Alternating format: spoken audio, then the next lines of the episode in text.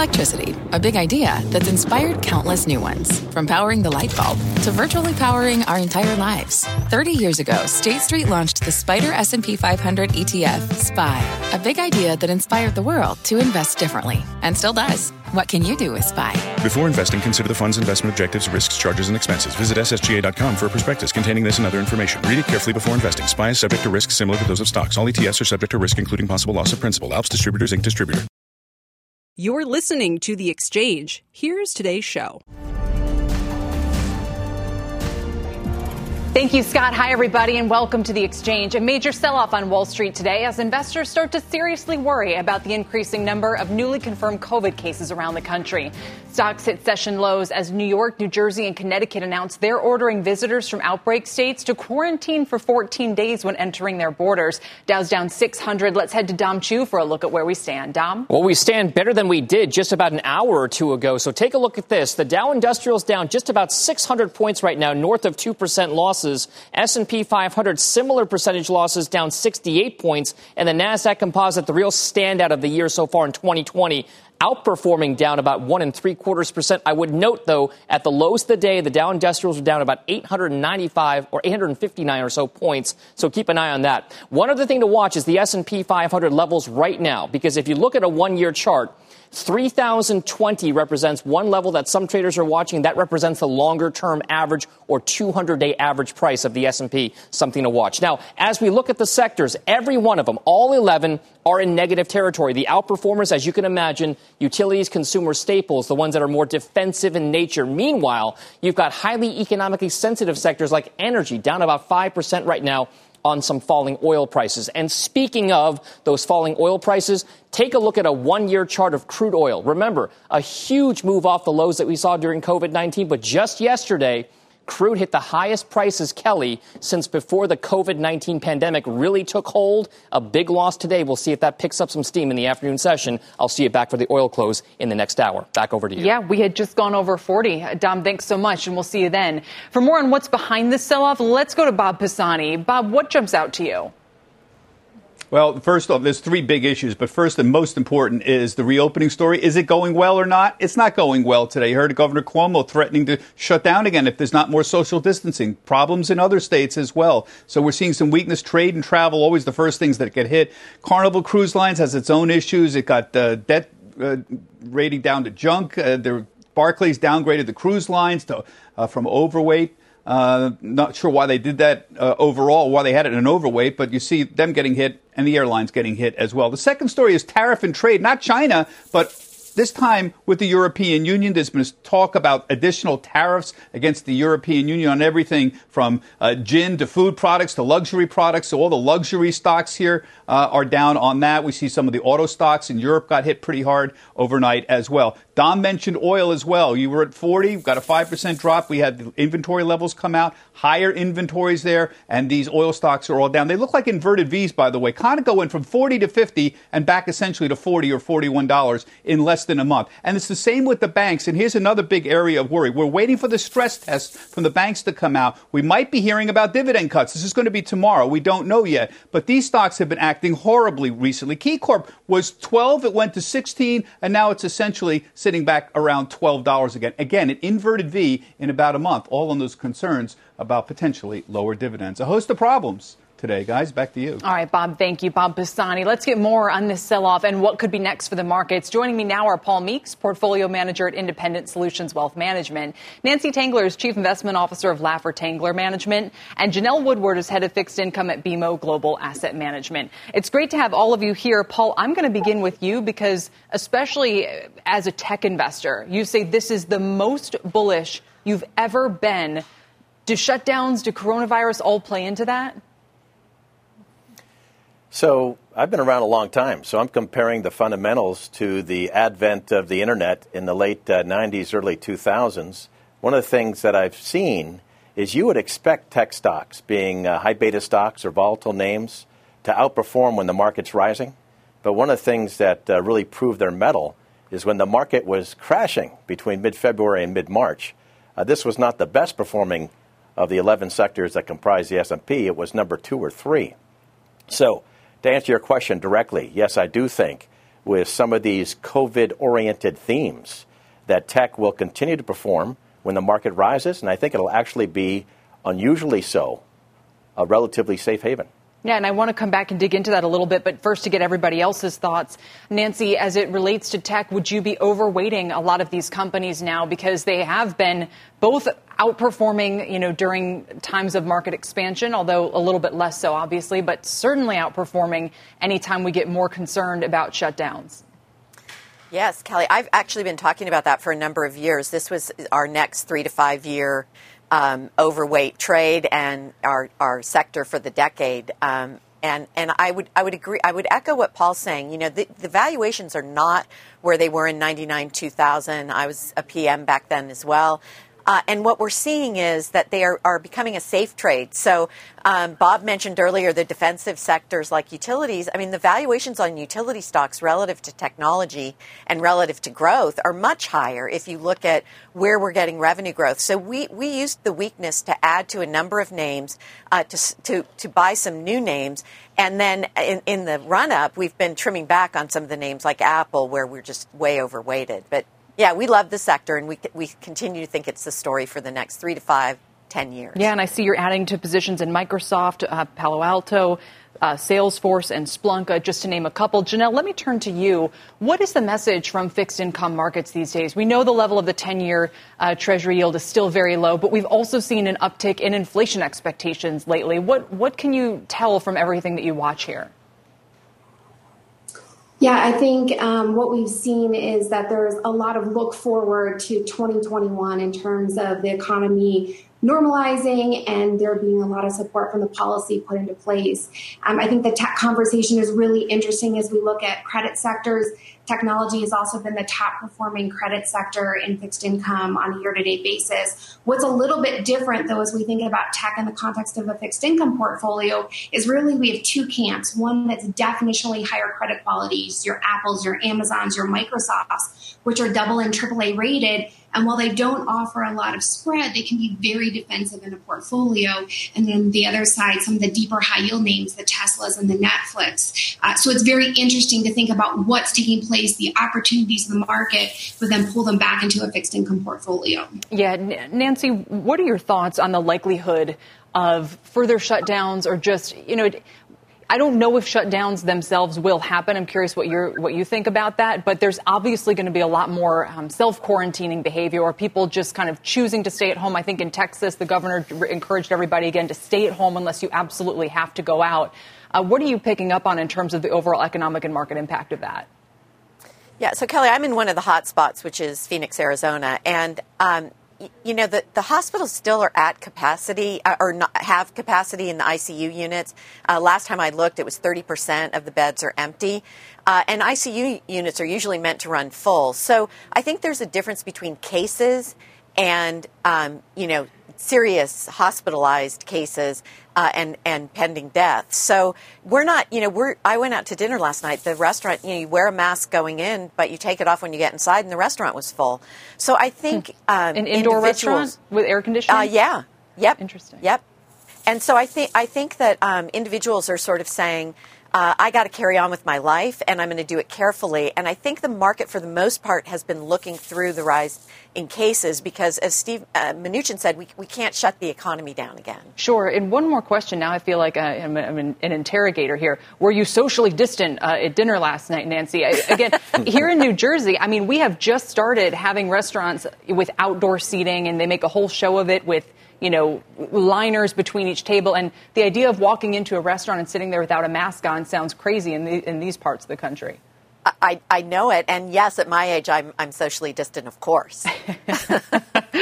yeah, um, no, uh, definitely. Yeah, no, it, it, and you want does that make enough difference, or is stuff you know being piped around in there anyway? Uh, let me get off this, Paul, and get back to technology in general. You know, for somebody like you who's been through so many of these cycles, including dot com, I would expect you to come out at a time like this and say you know, I'm now more concerned about valuations. I'm more concerned about how loved these stocks are and how widely owned they are and how top heavy they are. It's fascinating to me that you don't feel that way. Explain just how much further you think this tech trade could go. So, first of all, my comments about the fundamentals, not necessarily the valuation. There are some valuations within tech that are stretched, and there's some other valuations within tech that are super stretched. So I am concerned. However, I would tell you this uh, tech is not uh, a monolith. There are going to be good areas and bad areas. And within some of the themes, artificial intelligence, autonomous vehicles, cloud computing, and some of the others, what I've seen over my career is typically the strong get stronger. And I think that has uh, been borne out during the COVID when you see the announcements from some of the major companies that things are going so well and actually accelerating for them that I feel pretty comfortable with some of the major names. Not all of them, but some of the major names. All right. And finally, Janelle, before we go, we did hear from the Fed's Charles Evans uh, about 10 minutes before the top of the hour. Among his other comments about his concerns on the economy, he did say more fiscal and monetary policy action may be necessary. You know, markets are a little bit off their lows of the session. How much more might authorities have to do here to kind of offset the concerns people have about the economy as the case count of coronavirus spikes? I think one of the things we're certainly looking for is uh, additional fiscal support. I think the Fed has made it clear, and if we look back to its secondary purchase program of corporates, stepping in after that first real week of widening volatility we saw a couple weeks ago, it's clear they're going to continue to support these markets, but we are looking towards fiscal support. Uh, one of the areas we've seen lag in credit sectors is the cyclical versus non-cyclical trade. And we think fiscal support will help uh, collapse some of that gap. And it's one of the places we are looking for opportunities, specifically in, in the transportation sector. Transportation, all right. And Paul, you think people should have 40% of their equities in tech stocks? Yeah, the way I look at it is within the S&P, uh, the tech sector itself is about 25% weight. Then you take a look at the communication services stocks and the e-tailers, which are uh, within the consumer discretionary sector. And it's not a stretch to get to at least 40% of an equity portfolio in tech or what I call tech-ish. Yeah, wow. Uh, that certainly says a lot about how this economy is changing. Thank you guys all today. Paul Meeks, Nancy Tengler, and Janelle Woodward talking about tech and the broader markets. We're going to have more coming up. A surge in cases is weighing on the markets right now. New York, New Jersey, and Connecticut all issuing new restrictions on out of state travelers. Will any cities be forced to shut down again? We'll explore that.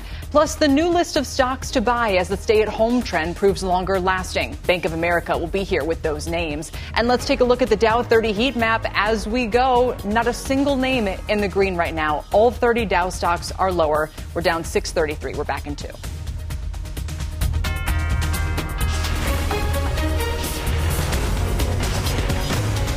This is The Exchange on CNBC. What's on the horizon for financial markets? At PGIM, it's a question that over 1,400 investment professionals relentlessly research in pursuit of your long term goals. Specialised across asset classes, but united in collaboration, our teams provide global and local expertise. Our investments shape tomorrow, today. Pursue your tomorrow with PGIM, a leading global asset manager.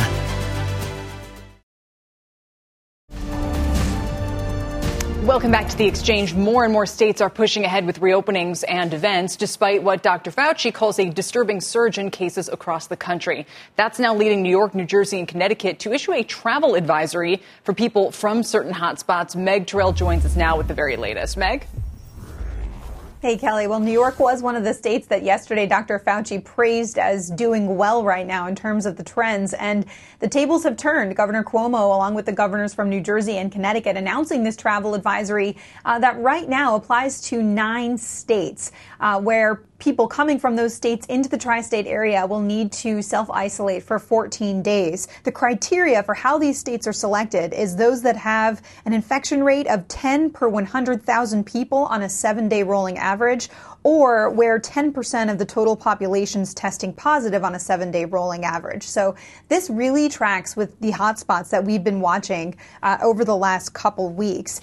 Uh, now, Florida today reporting a record high in new cases yet again, more than 5,500 daily cases reported today. And concerningly, the positivity rate in Florida now up to 16%. It was about 11% yesterday. Broward County, which encapsulates Fort Lauderdale on the eastern coast of Florida, issuing an emergency order saying any establishment uh, that violates protocols for being open shall close immediately. So trying to crack down on the local level there in Florida. And this, Kelly, as hospitalizations in at least seven states hit record highs yesterday for those who are currently in the hospital, uh, from California to Arizona, Texas.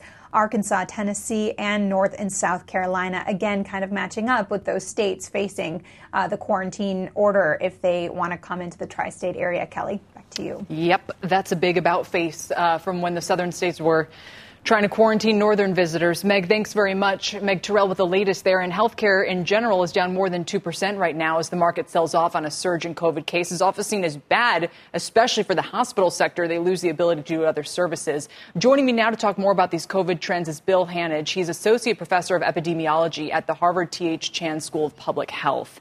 It's great to have you here. And what do you think we need to know about where we're seeing these infections, about the death uh, count in particular, the hospitalization rate. I mean, what, what is the most important takeaway for the public right now?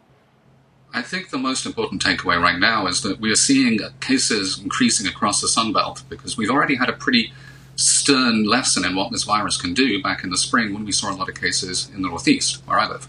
And there was a very, very large outbreak up here. And so far, the rest of the country's been spared it. But now you can see over the last few weeks, as we were just hearing from Meg, that there have been increases across the Sunbelt. And I'm particularly concerned about some of those hospitalization data. And the reason is that hospitalizations are what we think of as a lagging indicator because they're a little bit behind the actual infections, because infections happen in the past, and mm-hmm. then a mm-hmm. couple of weeks later, people start being hospitalized. Then a few weeks after that, people start dying. Now, it's been very unclear what's been going on across the South because of the different types of testing, but the fact that it's happening pretty much everywhere indicates that we have a real problem on our hands there. What would you say about the treatment for those who were involved in the first wave? Where we knew very little, where ventilator treatment was one of the first methods used and often to poor effect. Uh, are, are the methods improving? You know, are the prospects improving for coronavirus? And does it even matter? I mean, does this really come down to hospital capacity, ICU capacity? And if that's a lagging indicator, you know, for those areas that may be considering shutdowns, how should they know when to impose them? It's a really, really great question. So, first of all, to improvements in treatment, we have seen improvements in treatment. You know, the trial, which the results of which came out last week or maybe the week before of dexamethasone, that's very, very helpful. It's great. And it's, that's something which will help the most severely ill people. We've also learned that we can do different things which avoid ventilation, which is great because everybody should want to avoid ventilation if they can. However, that doesn't mean we're out of the woods. And one of the most important things for people who are talking about shutdowns and the like is, you know, we want to avoid shutdowns. We want to avoid catastrophic consequences for economy. But if you are sitting on a body of community transmission for long enough that the only thing you can do is something which is really severe, well, that's the problem. You have to start taking milder action sooner. And when I talk about testing, you don't just test, you know what you're going to do if you get a certain kind of result. And that's the kind of thing I would like to be seeing more of. I'd like to be seeing more of governors and more of local jurisdictions coming up with, you know, real interventions that they're able to do in order to prevent more people becoming infected and more people entering hospital and more people dying. And there would seem to be a big opportunity for, you know, kind of knowledge sharing. You know, those hospitals in New Jersey and Queens and, and the hotspots up here, you know, hopefully are able to share best practices with those who are now in the middle of this. Because certainly those people who I know who have worked in these facilities say they feel better prepared now uh, to handle an influx of cases. Maybe they've figured out how to deal with surge capacity and that sort of thing if doctor, doctor, I call you doctor. Well, we'll call you doctor. Uh, if that's the case, Bill, um, is it possible that the Sun Belt can manage through this outbreak without having to resort to more shutdowns? That's a that's again a very good question. I think the knowledge sharing is incredibly important. I think that we would have to be considering how confident are we that we can completely avoid that kind of you know the kind of catastrophic outcomes we saw in the Northeast. Now, one thing I'm going to say, which is positive about the Sun Belt, I think they have better testing. Hmm. I think you can see that in the fact that you're getting a younger age profile, um, but it does mean that there's a larger quantity of transmission building in the community. I think that we can we can hopefully take a lighter touch, but people need to be looking at the data and thinking, how happy am I? How, how prepared am I to be wrong? Which consequences am I willing to live with? Yeah, no, there's so many uh, difficult decisions to make. Uh, Mr. Hanage, thanks so much. We hope to have you back. Thank you. William Hanage with Harvard's Teach uh, Chan School of Public Health. Well, we just had the largest five year Treasury auction ever. Let's bring in Rick Santelli with the results and a grade. Rick, how'd it go? A B plus. It went very well. Yes, 47 billion, the largest five year ever. The yield at the Dutch auction 0.33, one third of one percent, the lowest yield at an auction ever. I could go through the internals. Suffice it to say, bid cover. Well, it was the second best since July of 18. And if you look at indirects and the dealer percentages being small, they were the best since December of 19. All in all, every category excelled. Solid auction. And when did it occur? On a day where the Dow Jones Industrial Average was toying with down 3%. It makes sense. The market for securities is in vogue, especially in sessions where the equities aren't. Kelly, back to you. So true. Rick, thanks much Rick Santelli with those auction results. Coming up, the cruise stocks are the worst S&P performers today as Carnival gets downgraded to junk. Barclays downgraded the whole sector and the EU may ban US citizens. We'll have all the details next. Plus restaurants and retailers have a lot at stake if states begin to close down again. We'll look at who is most at risk. Stay with us. Canva presents stories to keep you up at night.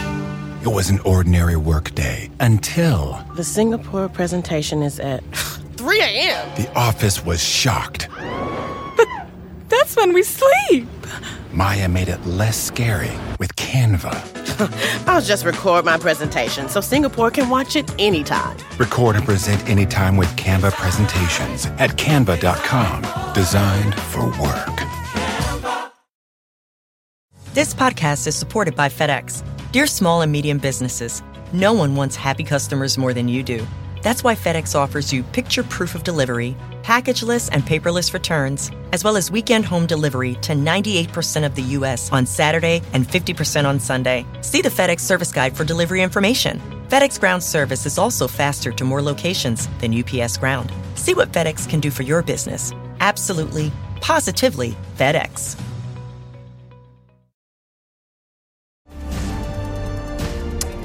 Welcome back to the exchange. Not a pretty picture in the markets today. The Dow's down 665 points. We're about 200 off the session lows. Still, it's a two and a half percent drop for the blue chips. Same pretty much for the S&P, which is down 76 right now. And the Nasdaq is the outperformer, as we've been discussing. It's only down two percent or 201, back below 10,000. Let's get to Rahel Solomon. She has our CNBC News update. Rahel. Hi, Kelly. And here is your CNBC News update at this hour. Let's start in New York, where Governor Andrew Cuomo says that the federal government has been, quote, incompetent in handling the pandemic. He also has crushed criticism for states that have rushed to reopen their economies and are now suffering new outbreaks. You look at Arizona, you look at Texas, you look at all these states. You know what you see?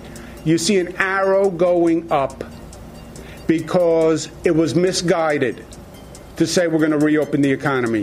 What you're doing is you're putting people's lives in jeopardy and you're hurting the economy.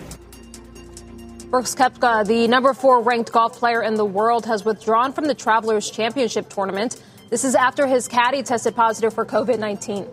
Koepka, excuse me, is the third player to pull out of the event. Kelly, that is set to tee off tomorrow. And that is our CNBC News update at this hour. Kelly, I'll send it back to you. We're wondering about golf for hell. We're wondering about the NBA. We're wondering about so baseball. Questions. Yep.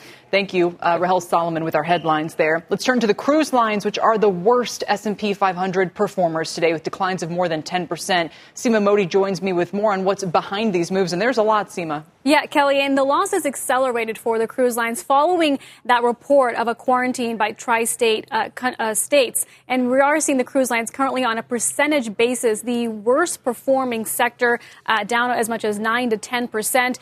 Separately, Barclays downgraded Royal Caribbean and Norwegian, while Carnival's rating was downgraded to junk status by credit rating agency S&P. Uh, the credit rating agency raising concerns about Carnival's ability to raise further capital at attractive terms. Stocks are also responding to reports that the EU may unveil a ban on American travelers starting July 1st. The U.S. Travel Organization telling me that if Europe moves ahead with this, it raises the risk of a retaliatory response from the U.S. government. So uh, this is certainly a story that we're watching very closely at a time when Europe is just starting to open its borders to international travelers around Europe, Kelly. That, Seema, would seem like the bigger threat to the cruise lines. As you reported the other day, uh, they've already voluntarily said we're not going to sail from U.S. ports before September 15th. So we have some time. Would any of these disputes, I wonder, start to carry on past that time frame? Yeah, and that is the big question. So, in regards to the suspension here in the U.S., that's still September 15th. At that time, a Carnival spokesperson had told me that there is a good chance sailings in Europe will return before the U.S. Hmm. However, with this report, it does suggest perhaps that may not happen or could complicate that timeline. All three of these cruise lines have exposure to Europe and have sailings uh, across the continent. So now that raises another big flag. And all down more than 10% today, still 60, 70% off their highs. Seema, thanks very much. Seema Modi with the latest there. Coming up, we'll talk more about the market. Stocks are getting slammed as more COVID cases spike across the country. And we're going to drill down on some individual sectors and the biggest movers. And take a look at the casino stocks. Speaking of which, these names are all under pressure as they fight to stay open. Caesars is even paying customers to wear a mask. We've got those details coming up on the exchange.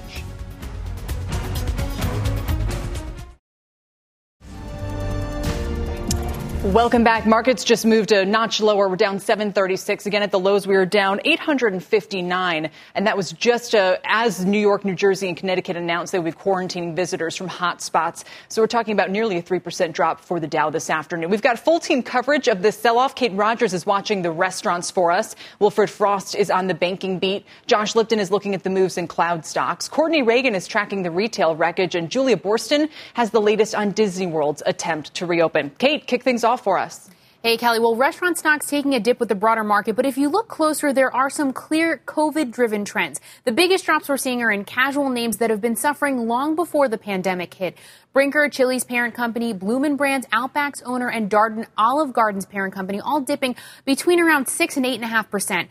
Fast food names including Shake Shack, Wendy's, Restaurant Brands International, Yum Brands, and McDonald's are also all falling, but not as badly as casual thanks to things like drive-through and carry-out options. But the names that are holding up better than most, those that have these robust delivery and carry-out systems that consumers have been turning to in the pandemic, Papa John's, Chipotle, Wingstop, and Domino's just turned negative. It's been in and out of the green uh, throughout this market freefall. Kelly, back over to you. How comfortable, Kate, do people feel going back to the restaurants? And I imagine that must be changing dramatically in, in places where we're seeing more outbreaks. Yeah, that's right. So restaurant transaction data continue to improve down about 12%, which is good news for the week ended uh, June 14th. But in terms of dining out, our own CNBC and Change research finds that only about 40% of consumers basically say that they're comfortable dining out at this stage in the pandemic. So that's, you know, less than half basically saying that they'd be willing to get out there and try this out. Yeah, Kate, thanks very much. Uh, Kate Rogers watching those stocks for us. Let's turn to the banks now,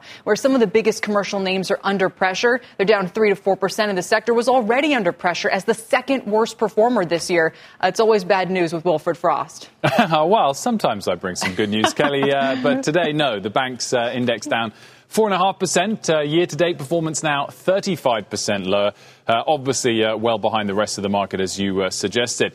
Banks had benefited from the late May and early June rotation into cyclical value stocks, but we are now down around 20% just since the 5th of June. Why is that? Well, rotation reversal, particularly days like today when virus fears resurface. Uh, number two, interest rates and that commitment to lower rates for longer from Chair Powell at the Fed meeting uh, earlier this month acted as an extra blow for banks on top of this sector rotation. And then there are a couple of specific events coming too. First of all, stress test results, uh, they're due tomorrow. Uh, and final factor, earnings. Uh, they're due the second week of July. Uh, so not necessarily imminent, uh, but perhaps more important than CCAR, the stress test results tomorrow. We uh, can see the scale of bad loans once again when we get to earnings and can expect significant differentiation between the different names at that point. And for a snapshot of that, have a look at Morgan Stanley versus Wells Fargo year to date. One uh, down around 50%. The other was in fact flat year to date earlier uh, in the month of June, wow. Kelly. That's incredible. That is a huge uh, performance gap. It also maybe speaks to some of the sort of transitional changes all these banks might have to think about. But this, I, I do feel bad in some ways. I mean, this is a, a really tough macro environment if you're the banks. And so, like you said, you can still differentiate uh, performance by making certain strategic moves, Morgan Stanley versus Wells Fargo. But, you know, I, even the fact that they have record high cash levels, Will, is not a good thing. It means they have to hold more capital as those balance sheets expand. I mean, they're really caught in the middle of this right now. And I suppose they just have to wait, like everybody else, for some sort of big resolution on the, on the coronavirus. Yeah, listen, I think the first question that bank stocks have uh, faced when they were at the March lows was are we going to go through a depression style uh, economic pullback, in which case uh, banks' future would be in question. They've, they've answered that question uh, pr- pretty confidently uh, so far. The, the, question now is when will they actually be making significant amounts of earnings again? And uh, you throw in where the interest rate curve is, uh, and that's still to be answered. I think the clarity will get. Uh, at earnings, and that's why I suggest that we might see some differentiation, not just investment bank versus regional bank, but even within the regional banks, is just how exposed different names are to some of the most problem areas, whether that's airlines or restaurants or, hmm. or, or movie theatres, and, and that might allow some of them uh, to, to rally a little bit, but certainly uh, not uh, game changing amounts. No, but that's a great point. It'd be nice to get that clarity. Well, thanks so much. We appreciate it. We'll see you in a little bit. Let's check in on the cloud stocks, meantime, which had been a big outperformer this year. They're also selling off today. That puts the NASDAQ's longest winning streak of the year in jeopardy. Let's get more from Josh Lipton now. Josh? So, Kelly, check out one closely watched uh, cloud computing ETF. The ticker here is CLOU. It's in the red today. Some of the names in that ETF to watch would be Dropbox, Shopify, Workday, and Box. Though we should keep uh, this move in context. This group has surged some 70% from its March lows. Analysts chalk that up to strong business activity with pipelines building, they say, and deals getting done. DA Davidson's Rishi Jaluria says the pandemic and resulting work from home trend has acted as a kind of accelerant, motivating faster adoption by corporate customers of the very next generation technologies that these companies provide. And one cloud name to watch and an outperform performer that Jaluria is a fan of, Twilio, down today, but this one has surged, get this, more than 200% from its March lows. Companies benefiting, he says, from strong demand for its products from companies with online services like food delivery, e-commerce, and telemedicine. Kelly, back to you. Do we think there's more going on here, Josh, than, I mean, look, when the NASDAQ's been on an eight-day run, when these stocks have been performing so well, is it possible that they just need a, a breather? Yeah, sure. I mean, this has been tremendous runs for many of these stocks. Um, at the same time, listen, the last earnings season, Kelly, at least a lot of the big names we can say are holding up relatively well. And as you work from home, as people now uh, work more, play more, learn from home, they're, they're depending on a lot of the technologies that these companies are providing, right? Everything from e commerce uh, to cloud computing. So it'll be an interesting trend to watch. Yep. Josh, thanks very much, sir. And let's turn to retail now with every area of that sector falling today, from Macy's to Nordstrom to Nike. Courtney Reagan is here for more. And Court, some of these names are down 6%. Yeah, Kelly, and some even bigger moves than that. I mean, you've got retailers like Macy's, Kohl's, American Eagle. They're all talking about trends that are better than expected, at least in some of these early reopenings. But if areas of the country are looking more like we're seeing big outbreaks or the possibility of all of these closures continuing, it's going to be really tough and derail retail in a big way. So check out some of these department store specialty retailers names selling off markedly. Bed Bath & Beyond down 9.5%, Gap off more than 8 Nordstrom, Macy's, Kohl's, the department store names off more than 6%. Off price names, Kelly, we talked about these earlier this week on your show, like TJX, Ross Stores, Burlington. They rely on the in store treasure hunt experience. And if you can't go to the stores because there's an outbreak and they close again, this is going to be trouble. Ross Stores down 5%. And look, we might be wearing a lot of athleisure as we're at home and spending more time outdoors when we can do that safely. But you really don't have any protection in that group either. Under Armour shares down 5.5%. VF Corp, remember, they own the North Face. Timberland, those are down more than 6%. Accessories, footwear, those names sharply lower, like DSW parent, designer brands, those shares are down almost 10% today. Capri Holdings, remember that owns Michael Kors, Versace, more than 6% down. Fossil, more than 9% lower. Kelly? And I'm thinking through the regional exposure here, Courtney, your home state, Ohio, is one of the places kind of getting on, you know, the, the map. Unfortunately, hospitalizations up for 30 straight days. And if that kind of helps explain who's most at, at risk here. Yeah, it's just so tricky to see what's going to happen. And as your earlier segment was talking about, the hospitalization rates are actually going to be somewhat of a lagging indicator when we're talking about infection.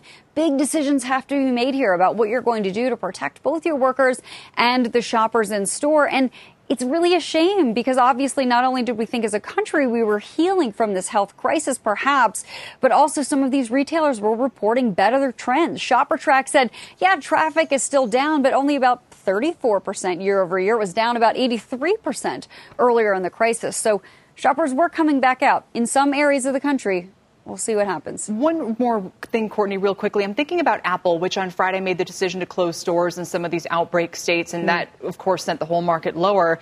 But could it be that if you know, authorities are less willing to, to do these blanket shutdowns, could retailers be leading the way in terms of making that decision themselves? Absolutely, Kelly. And I think that's a really good point. A lot of times, at least from the conversations I've had with these retailers, it doesn't even necessarily come from the headquarters level, meaning it's going to have to be a decision that's made on the ground by many of these store managers or perhaps the shopping centers. And then the tenants come together and make a decision because they are getting more information more quickly on the ground and can just do what's appropriate to protect the health of everyone involved. So I think in some cases, you're going to see it go from bottom up as opposed to the other way around if we yeah. see more of these reclosures. Yeah, great point. Courtney, thank you so much, Courtney Reagan. And that, let's now turn to shares of Disney. They are falling as employees call for a delay in reopening parks. While cases in Florida jump, the state just reported a new single day record for new cases. California just reported a big increase as well. Let's bring in Julia Boorstin with all of those details. Julia? Well, Kelly, more than 7,500 people have signed a MoveOn.org petition to call on Disney to delay the July 11th opening of Disney World in Florida until they see a decline in COVID cases in that state. Now, this comes after a dozen unions representing some 17,000 Disneyland employees in California wrote to California Governor Gavin Newsom last week saying that they believe it's still unsafe to open that park.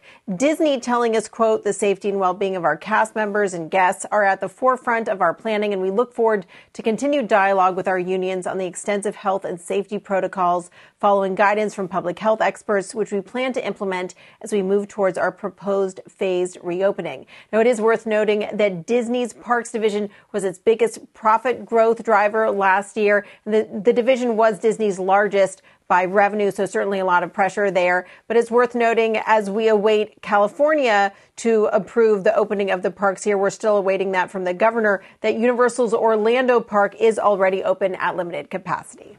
Yeah, I, I, mean, I don't know if they would ever make a reversal on that count, Julia. It's interesting that this one's coming from the workers uh, as it regards Disney. Yeah, no, it really speaks to the fact that Disney really needs to make sure that both its workers and its visitors feel really comfortable. It doesn't send a particularly good message to Disney fans, to people who might want to go visit the park, that the workers are saying this right now. Um, but you really need all of their constituents to feel comfortable for, for this to work out. So I know that Disney is really doing everything it can right now to make sure that that environment is safe at the parks. The question that we're hearing the employees ask is whether there's any world in which it makes sense to open the doors right now. Yeah, but you're right. Disney in particular has a lot riding on this. Julia, thanks very much. Julia Boorstin with the latest there. Still ahead, consumer discretionary is falling in today's sell off, and Bank of America has some new data to break down how social distancing will influence consumer behavior and which names could benefit. That's next. As we head to break, check out the biggest drags on the Dow today Boeing, Dow Inc., and Disney, as we were just discussing, all topping the list. Boeing's down more than 5%, Disney down nearly that much. We'll be right back.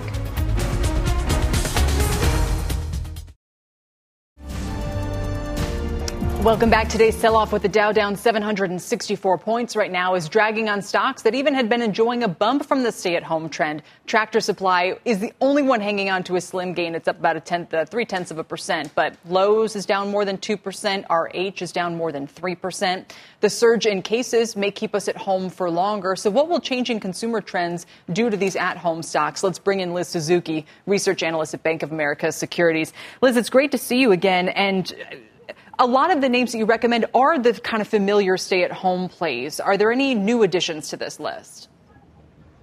Yeah, I mean, so a lot of the stocks that we highlight in this note are, you know, some of the stocks that have done very well from consumers being stuck at home. So Lowe's, Tractor Supply, Amazon, Wayfair. Um, but then we also look at stocks that will benefit from consumers moving out into less population dense areas. So, you know, millennials moving out to uh, to the suburbs and maybe buying their first home. That would benefit the bedding stocks. Think about Tempur Sealy, TPX, which is not one of the names that has gotten a significant rally during COVID. So, you know, we tried to highlight a couple of, uh, of other stocks that aren't quite as obvious in this report that will ultimately be beneficiaries of this urban exodus. That's fascinating. Maybe it helps Casper too. I don't know who else would be on that list of, of that kind of demographic trend. Sure. I mean, Purple as well, um, a really interesting uh, bedding stock that has really just become a big up and comer. Also, uh, RH and Bed Bath and Beyond. I mean, Bed Bath and Beyond shares are under a lot of pressure today, but when you think about the things that you need to furnish and decorate a home, that's often one of the first places people go. They also have a really strong e-commerce department, so they aren't quite as reliant on those, you know, uh, on people being in the stores, which we think is important for right now. And they also just shored up their liquidity in a pretty big way. So we think that they're in a pretty good position here, especially to benefit post COVID, you know, for a multi year period. And you're also raising your price target on Tractor Supply. And people should know that's a, a gym uh, play as well, a workout. At, we got our horse mats there. Uh, they weigh about 90 pounds each, but they're fantastic as gym flooring, Liz. So uh, you've only raised the price target by $6, but how much upside could Tractor mm-hmm. Supply have here? Yeah, I mean, one of the reasons why that one we didn't raise the, the price target quite as much as uh, you know as you might think is because they've already told us what their quarter to date trends are looking like. They're very strong. That's already priced into to analyst expectations for the second quarter. Not quite as much when you think about Lowe's and the second quarter expectations there. You know, the the credit card data that we've been tracking at Bank of America has shown incredibly strong trends in home improvement spending, and yet the consensus estimates are still calling for you know, mid to high single growth digit growth for sales in the second quarter for Lowe's. So I think there's potentially some some opportunity for upside there. Longer term with Tractor Supply, though, remember that this is a growth retailer. They're still building new stores. They're still expanding their store base, whereas you know Lowe's and Home Depot are not. They're pretty much just staying with the same level of store. So, so Tractor Supply is a growth retailer that's still trading at a pretty attractive multiple at you know around 22 times. Let's talk about Amazon and the other online retailers where you do think there's a lasting shift here, as many do. I mean that this is really accelerating the adoption sure. of e-commerce. But Wayfair, is that right? This pops up on on your list as well? Because this is a super volatile name. Yeah, absolutely. And you know, Wayfair and Amazon are covered by my uh, my associate Justin Post at Bank of America, who covers e-commerce and, and internet companies. So you know, from from my perspective, covering the brick and mortar retailers, I think of Amazon and Wayfair as pretty key competitors for a lot of a lot of my companies. But they are certainly gaining market share. That's not new. I think what is new though is the the rate of adoption of e-commerce capabilities that consumers have been willing to go to. So our survey showed that uh, that almost 90% of customers are using some form of omni-channel capabilities. So either buy online, pick up in store, uh, deliver to home, or uh, you know, or uh, curbside pickup. So there are a lot of different opportunities that retailers have to use omni-channel if they've already invested in it, right? That's the key differentiator is that between the haves and the have-nots in retail, if you haven't already invested in omni-channel, you're going to be doing a lot of spending. So those retailers that are really adept at, uh, at, at omni-channel or are digitally native, those are, are probably going to get the biggest benefit. But again, this is an acceleration of an existing trend. Yep. And Best Buy, I know, comes up here as people build out those home offices. Liz, thanks very yeah. much for all these ideas. We appreciate it. Thank you. Liz Suzuki with Bank of America. The casino stocks are getting hit in today's sell off as COVID cases spike in Clark County, Nevada. We'll have those full details next. MGM's down 8%, Wynn's down nearly 10%. And as we head to break, take a look at gold, which is going the other way. It's sitting at its highest level since October 2012 at 1775 an ounce. As investors seek some safety, perhaps think about more Fed uh, money expansion and so forth. The exchange will be back with much more right after this.